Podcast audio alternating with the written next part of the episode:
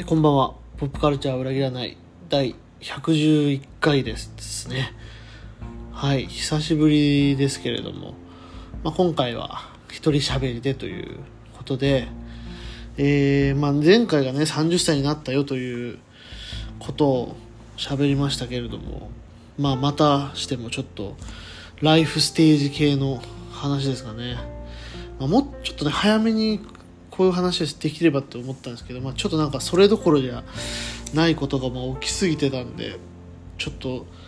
なんかねその辺りの話も含めてちょっとつらつらと喋っていけたらなと思いますけども。えー、まあね子がね子が生まれました、えー、妻から私たちの子が生まれましてえー、月末ですね。1月の末ぐらいにえー、生まれまして。まあこれは本当に非常にやっぱ重大な節目という感じがしましたね。まあそういった心境のあれこれとかね、まあ、ノートの方に書いてるので、まあ、ぜひちょっと読んでいただけたらなと思うんですけど。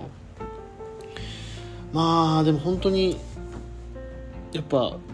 どうなんでしょうね。まあなんかどうなるのかっていうのがねやっぱ分かんなかったというかね自分が子供と対峙した時にこうすごいこうなんか溺愛しそうですねとかはなんかあの職場の人とかからは言われたりしてたんですけどまあそうかなみたいななんかそうかなみたいな風にうっすらとは思ってたんですけどまあ溺愛でしたねもう溺れて。溺れて溺れてって感じで。うんもうなんか生まれた瞬間からその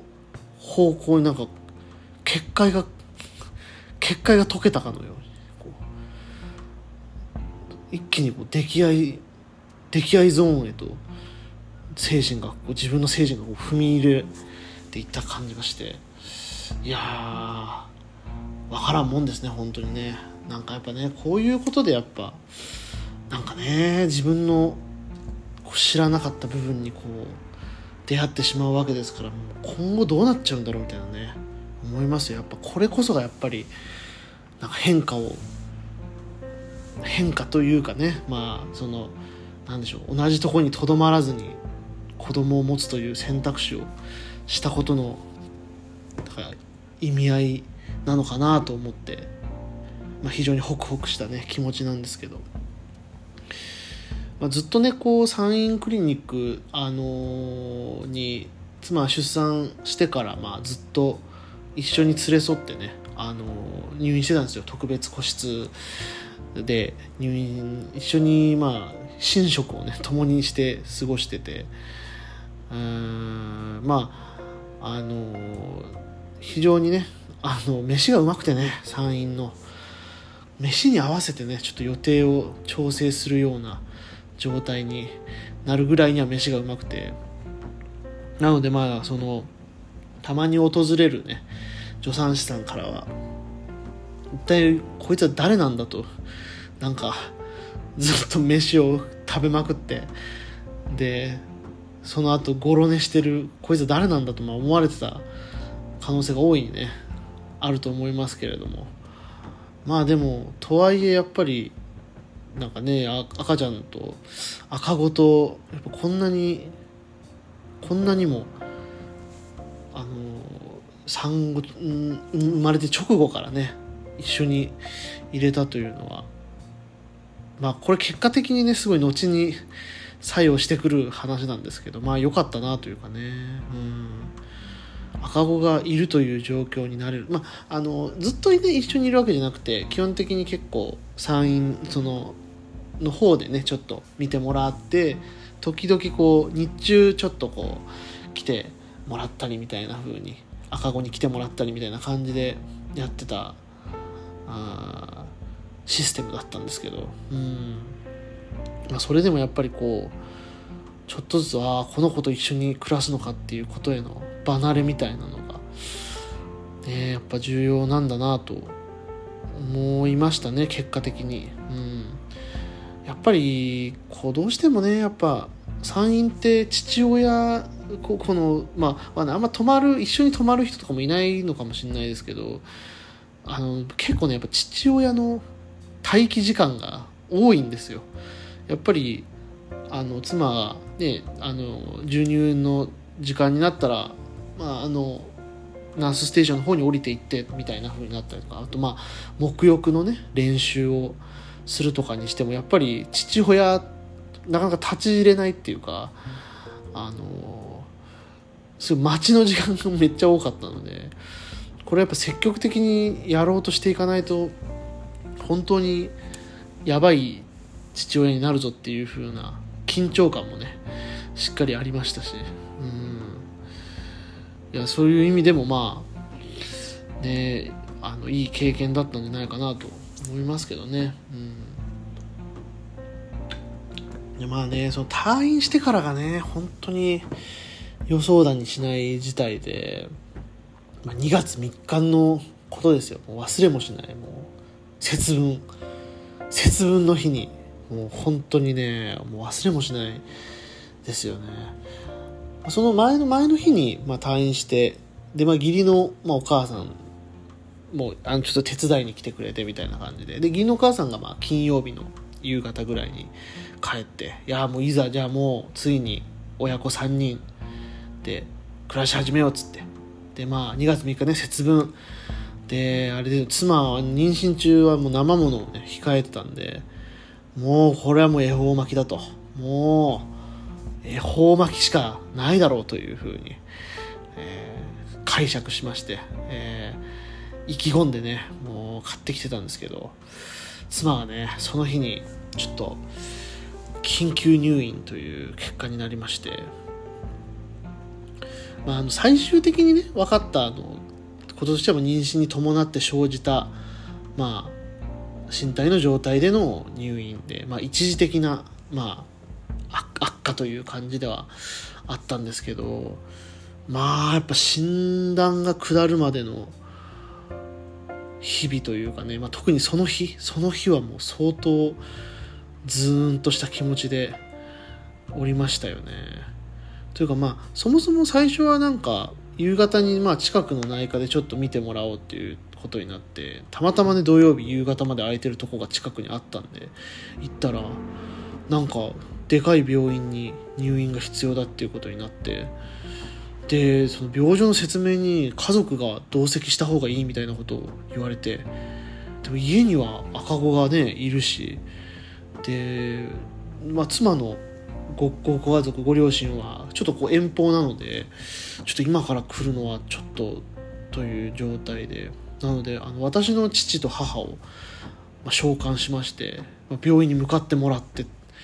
で私はもうそこから突然もうワンオペ決定になったわけですよね。その赤子との差し。赤子との差しが差し状態に突然突入していって。まあ、この日がやっぱり気持ち的にもやっぱ非常にタフでしたよね。その赤子と差しという状況のプレッシャーとその妻のね状態がもうなんか分かんないって全然連絡が戻ってこないっていうことで非常にタフで。ちょうどね「一本グランプリ」の日でまあそのまあ見ますよ。やっぱねさすがになんかもうずっとじっとしててもしょうがないんで一本グランプリまあ合ってるなと思って見ようと思ったんですけどこれはね本当に本当の話なんですけどねお笑いってやっぱね心に余裕がないと全然頭に入ってこないですね。もうねなんかね面白いなってって思うんですけど笑えてこないんですよ、うん、ああ面白い回答だなみたいな。ああサルゴリラ2人とも面白いなとか思うんですけどなんかあんまふって笑えないみたいな状況があっていやなかなかねなかなかなかなか笑いってやっぱ笑うぞって笑えるぞ今っていう瞬間に最も作用するんだなっていうふうに思いましたけれども。うん。でまあ一本グランプリまあ史上最も笑わなかった一本グランプリを経てで、まあ、日付が変わる前にはまあ入院が決定したこととかねあのー、いろいろその後の流れみたいなのが分かったので、まあ、ちょっと安心はしたんですけどそこでまあもうね急に腹が減ったもんですからまあ当然当然まあ冷蔵庫にある恵方巻きをまあ食べるしかないわけですよ。生ものですから。翌日に回せないし。まあ無言でしたよ本当に。もう本当に無言で恵方巻きを食うっていうのはこういうことなんだってぐらい無言で恵方を向いて食べましたもんね。黙々と。こんなにもどんよりとしたことがあるかと。思いながら。まあでも願いを込めてねちゃんと。ねもうだどこでしたっけ？東北と？東北と見ながら。食べましたよ。うん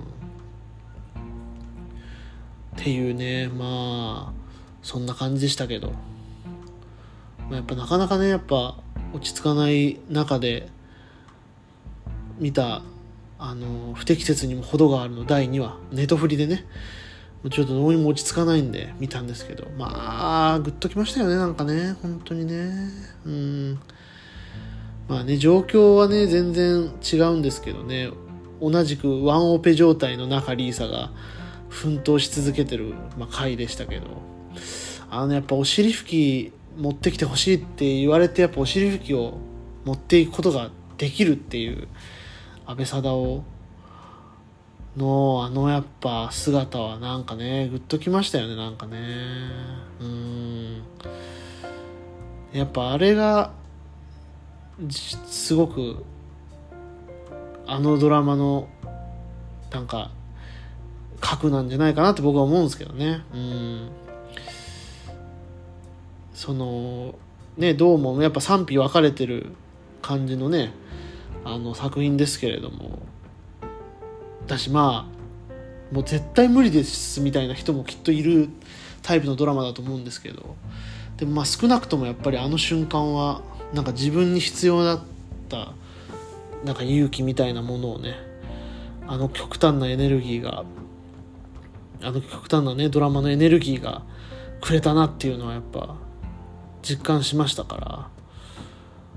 うんまあその一点だけでもやっぱ僕はねやっぱこの不適切にも程があるは非常にこう忘れられないドラマになるだろうと確信してますね。これはもうやっぱ忘れられないですよ。うん。あのあの回は特にですね。うん。そうですね。まあだからまああのドラマになんかもう文句を言ってる人たちはもうなんか全員こうなんか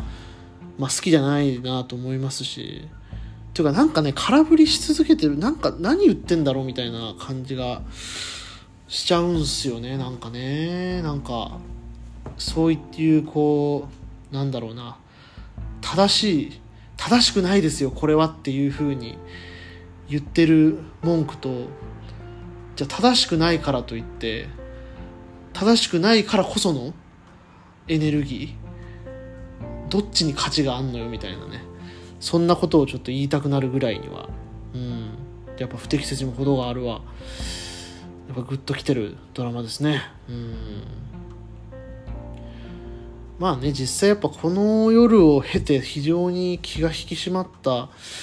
ころはまあありますね。3時間おきにミルクをね作ってあげなきゃいけない。ですだから夜中問わずあげなきゃいけないんですよ。でそうしなきゃどうにも生きていけないというそういう生命体と今一緒に生きているんだというこの事実。ここにやっぱ気が引き締まるというかね。うん。その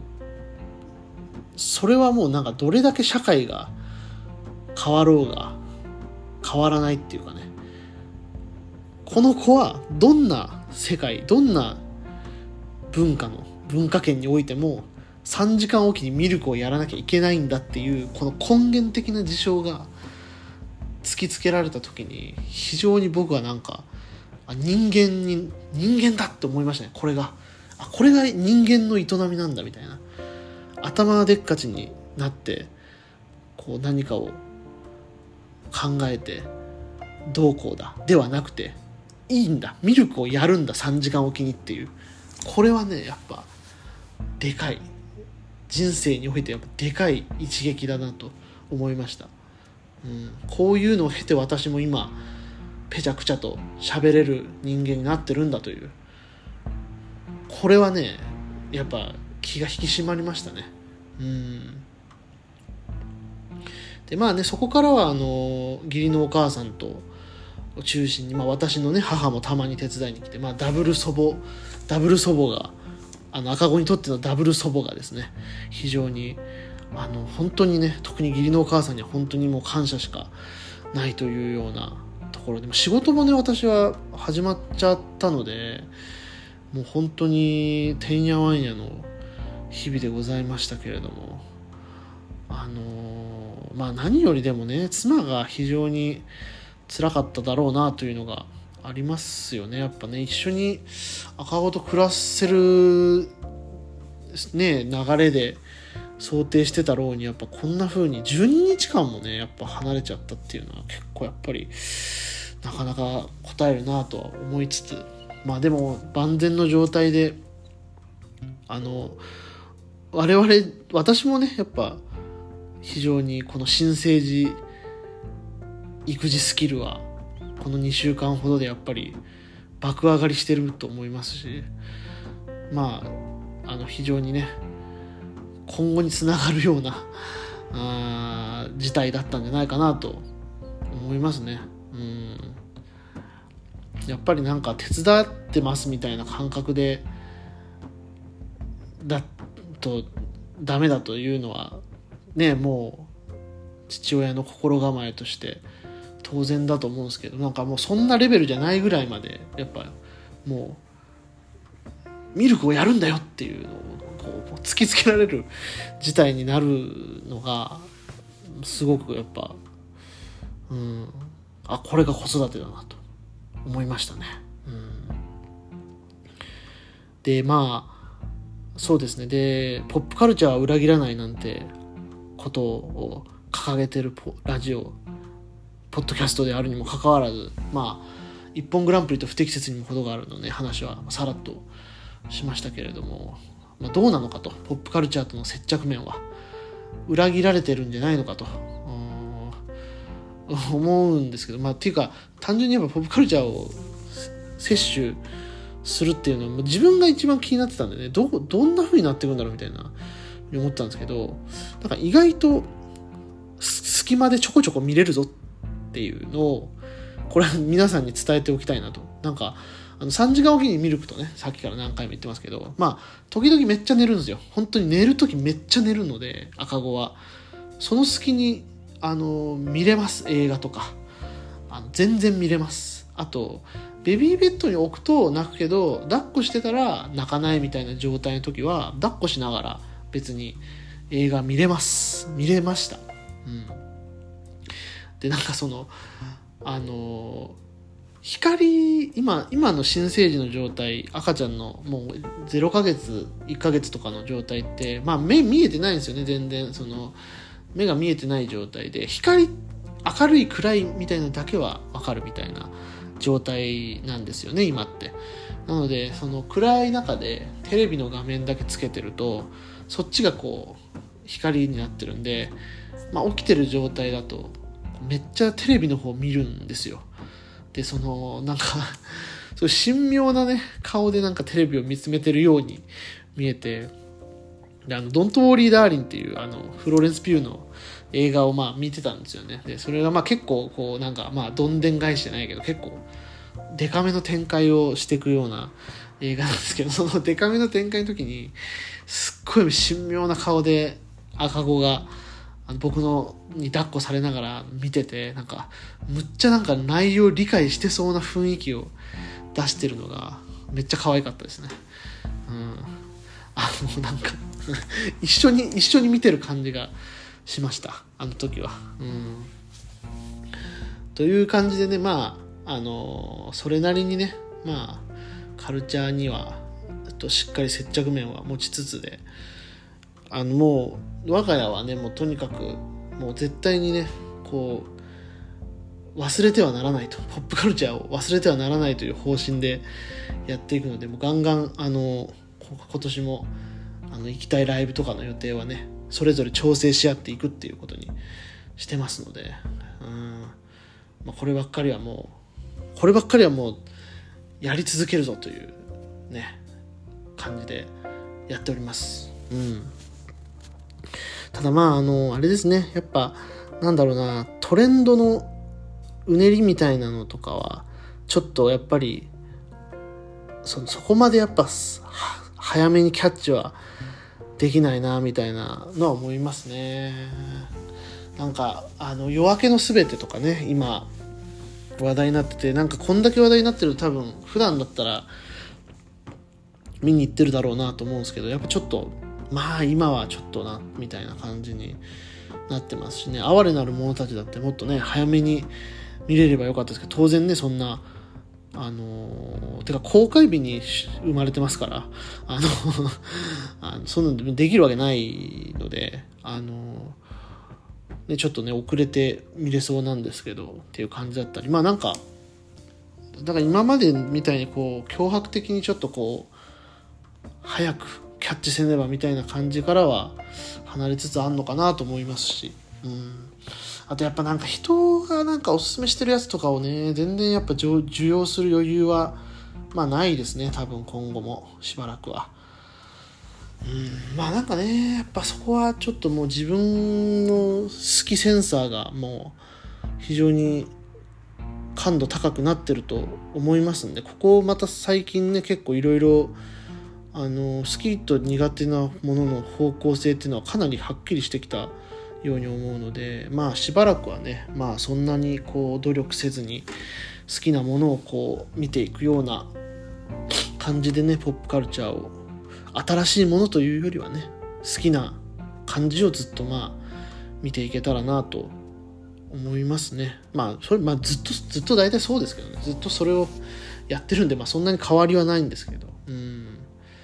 まあなかなかねこう重たい作品とかはねまあ